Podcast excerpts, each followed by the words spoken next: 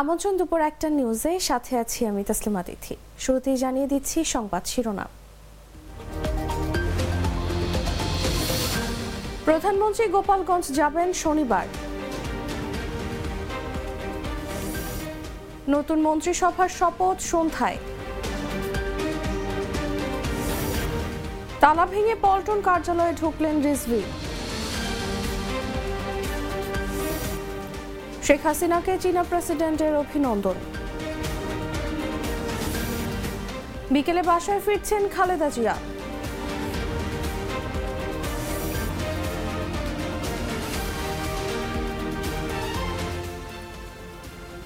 এতক্ষণ শুনছিলেন সংবাদ শিরোনাম।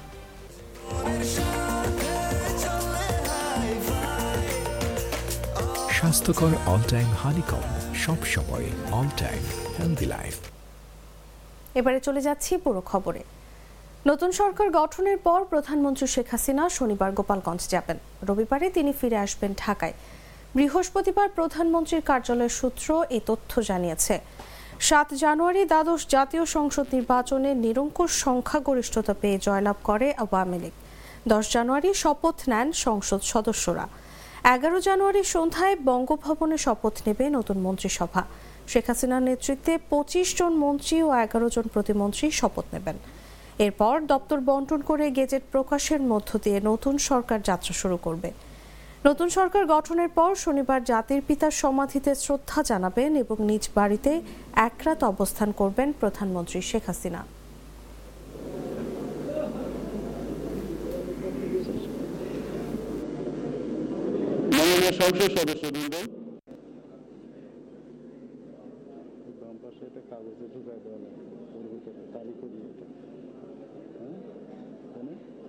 ইংরেজি দিলেই তো হয় না? ইংরেজি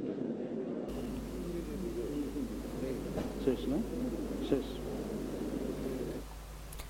ক্ষমতাসীন আওয়ামী লীগ টানা চতুর্থবারের মতো সরকার গঠন করতে যাচ্ছে। বৃহস্পতিবার সন্ধ্যা সাতটায় বঙ্গভবনে নতুন মন্ত্রিসভা সদস্যদের শপথ অনুষ্ঠান হবে। নতুন মন্ত্রিসভায় প্রধানমন্ত্রী ছাড়াও ছত্রিশ সদস্যের নামের তালিকা প্রকাশ করা হয়েছে। তাদের মধ্যে পঁচিশ জন মন্ত্রী ও এগারো জন প্রতিমন্ত্রী। মন্ত্রিপরিষদ সচিব মোহাম্মদ মাহবুব হোসেন এসব তথ্য জানিয়েছেন। টানা চতুর্থ ও পঞ্চমবারের মতো প্রধানমন্ত্রী হতে চলেছেন আওয়ামী লীগ সভানেত্রী ও বঙ্গবন্ধু কন্যা শেখ হাসিনা। গত সাত জানুয়ারি দ্বাদশ জাতীয় সংসদ নির্বাচনের ভোট গ্রহণ হয়। বিএনপি বিহীনে নির্বাচনে নিরঙ্কুশ জয় পায় আওয়ামী লীগ। দুশো নিরানব্বইটি আসনের মধ্যে দুশো আটানব্বইটি আসনের ঘোষিত ফলাফলে দুশো বাইশটিতে জয় পায় আওয়ামী লীগ।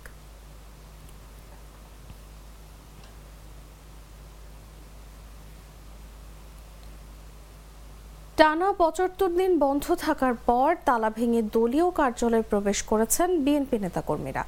বৃহস্পতিবার সকালে দলটির জ্যেষ্ঠ যুগ্ম মহাসচিব রুহুল কবির রিজভির নেতৃত্বে নেতাকর্মীরা পল্টন কার্যালয়ে যান। প্রত্যক্ষদর্শীরা জানান, বেলা পৌনে এগারোটার দিকে রুহুল কবির রিজভির নেতৃত্বে পনেরো থেকে বিশ জন নেতাকর্মী সহ অফিস স্টাফরা কার্যালয়ে প্রবেশ করেন। গত আঠাশ অক্টোবর বিএনপির সমাবেশের দিন পুলিশের সঙ্গে দলটির নেতাকর্মীদের সংঘর্ষের ঘটনা ঘটে। পরদিন থেকে বিএনপির কেন্দ্রীয় কার্যালয়ের সামনে অবস্থান নেয় পুলিশ। ওই দিন থেকেই তালা ঝুলছিল বিএনপি কার্যালয়ে।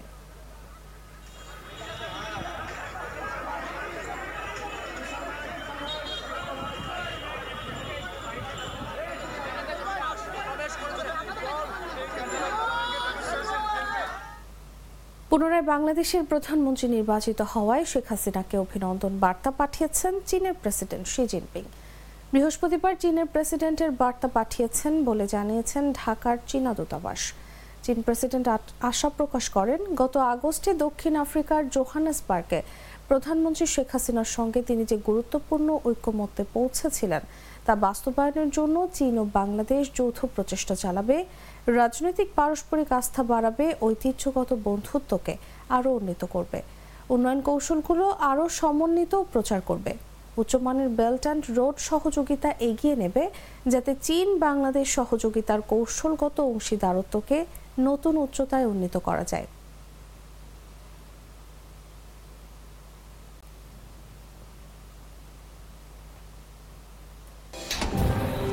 ফাংশনালিটি ও নান্দনিকতার পারফেক্ট কম্বিনেশন সাইন্টিফিক নজল ও ব্রাস বার্নার ক্যাপ পঞ্চাশ হাজার বার অটো ইগনিশন পঁচিশ শতাংশ পর্যন্ত গ্যাস সাশ্রয়ী আরএফএল গ্যাস স্টোভ নিরাপদ ও গ্যাস সাশ্রয়ী।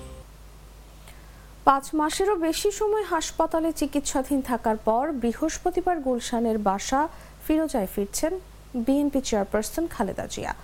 বুধবার রাতে বিএনপির মিডিয়া সেলের সদস্য সায়রুল কবির খান এই তথ্য জানিয়েছেন।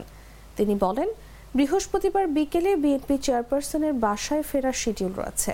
গত নয় আগস্ট রাতে রাজধানীর এভার কেয়ার হাসপাতালে ভর্তি হন বিএনপি চেয়ারপারসন। এরপর থেকে তিনি সেখানেই চিকিৎসাধীন। বিদেশে যাওয়া যাবে না এবং বাড়িতে বসে চিকিৎসা নিতে হবে এই দুই শর্তে। অন্তর্বর্তীকালীন মুক্তিতে রয়েছেন খালেদা জিয়া।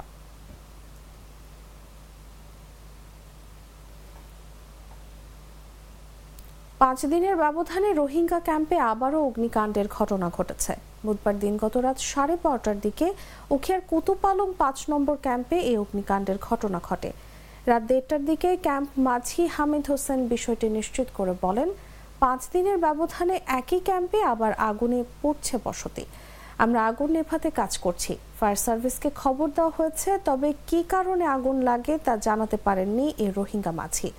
এর আগে গত শনিবার দিনগত রাত একটার দিকে একই ক্যাম্পে আগুন লেগে হাজারের অধিক বসতি পুড়ে ছাই হয়ে যায়।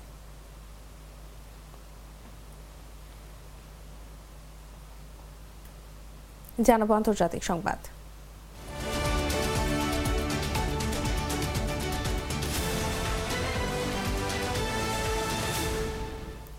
পাপুয়া নিউগিনিতে বড় ধরনের দাঙ্গার কারণে বেশ কয়েকজন নিহত হয়েছে বলে আশঙ্কা করা হচ্ছে। দেশটিতে, দেশটির রাজধানী পোর্ট মোরেসবিতে চরম উত্তেজনা বিরাজ করছে। বেতন নিয়ে বিরোধের জের ধরে পুলিশের ধর্মঘটে যাওয়ার পর শত শত লোক রাস্তায় নেমে আসে। বেশ কিছু দোকান ও গাড়িতে আগুন দেওয়া হয় এবং সুপার মার্কেটে লুটপাট করা হয়েছে। National capital district governor Powes Parkop রেডিওর এক সম্প্রচারে বলেন সুবিধাবাদী লোকজনই এই লুটপাট চালিয়েছে। সরকার শৃঙ্খলা ফিরিয়ে আনতে সেনাবাহিনী মোতায়েন করেছে। রেডিওর ভাষণে পাওয়ার স্পার্কপ বলেন, আমরা আমাদের শহরে নজিরবিহীন সংঘর্ষ দেখেছি। এমন ঘটনা আমাদের কোনো শহরে এবং আমাদের দেশের ইতিহাসে আগে কখনো ঘটেনি। তিনি বলেন, দুঃখজনক যে বেশ কয়েকজন জীবন হারিয়েছেন।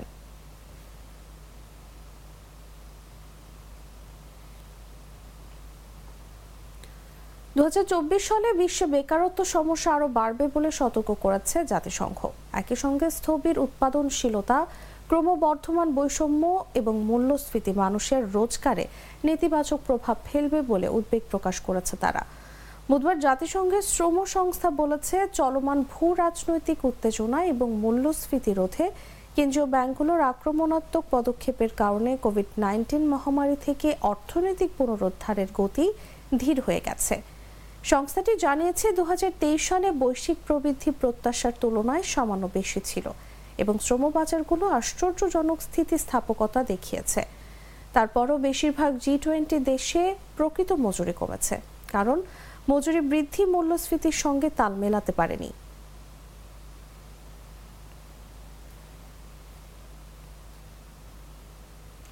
জানাব খেলার খবর।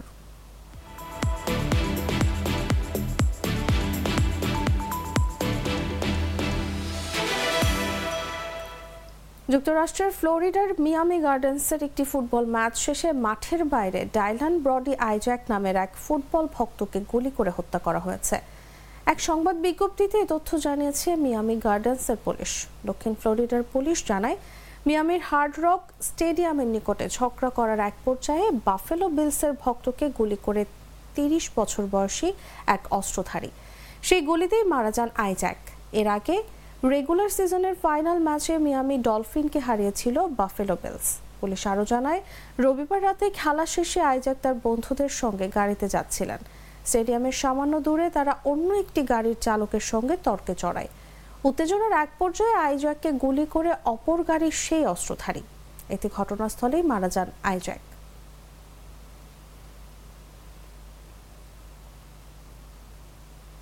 দর্শক এই ছিল এখনকার মতো, এরপর দেখবেন দুপুর দুইটা নিউজ দেখার আমন্ত্রণ জানিয়ে এখানে বিদায় নিচ্ছি।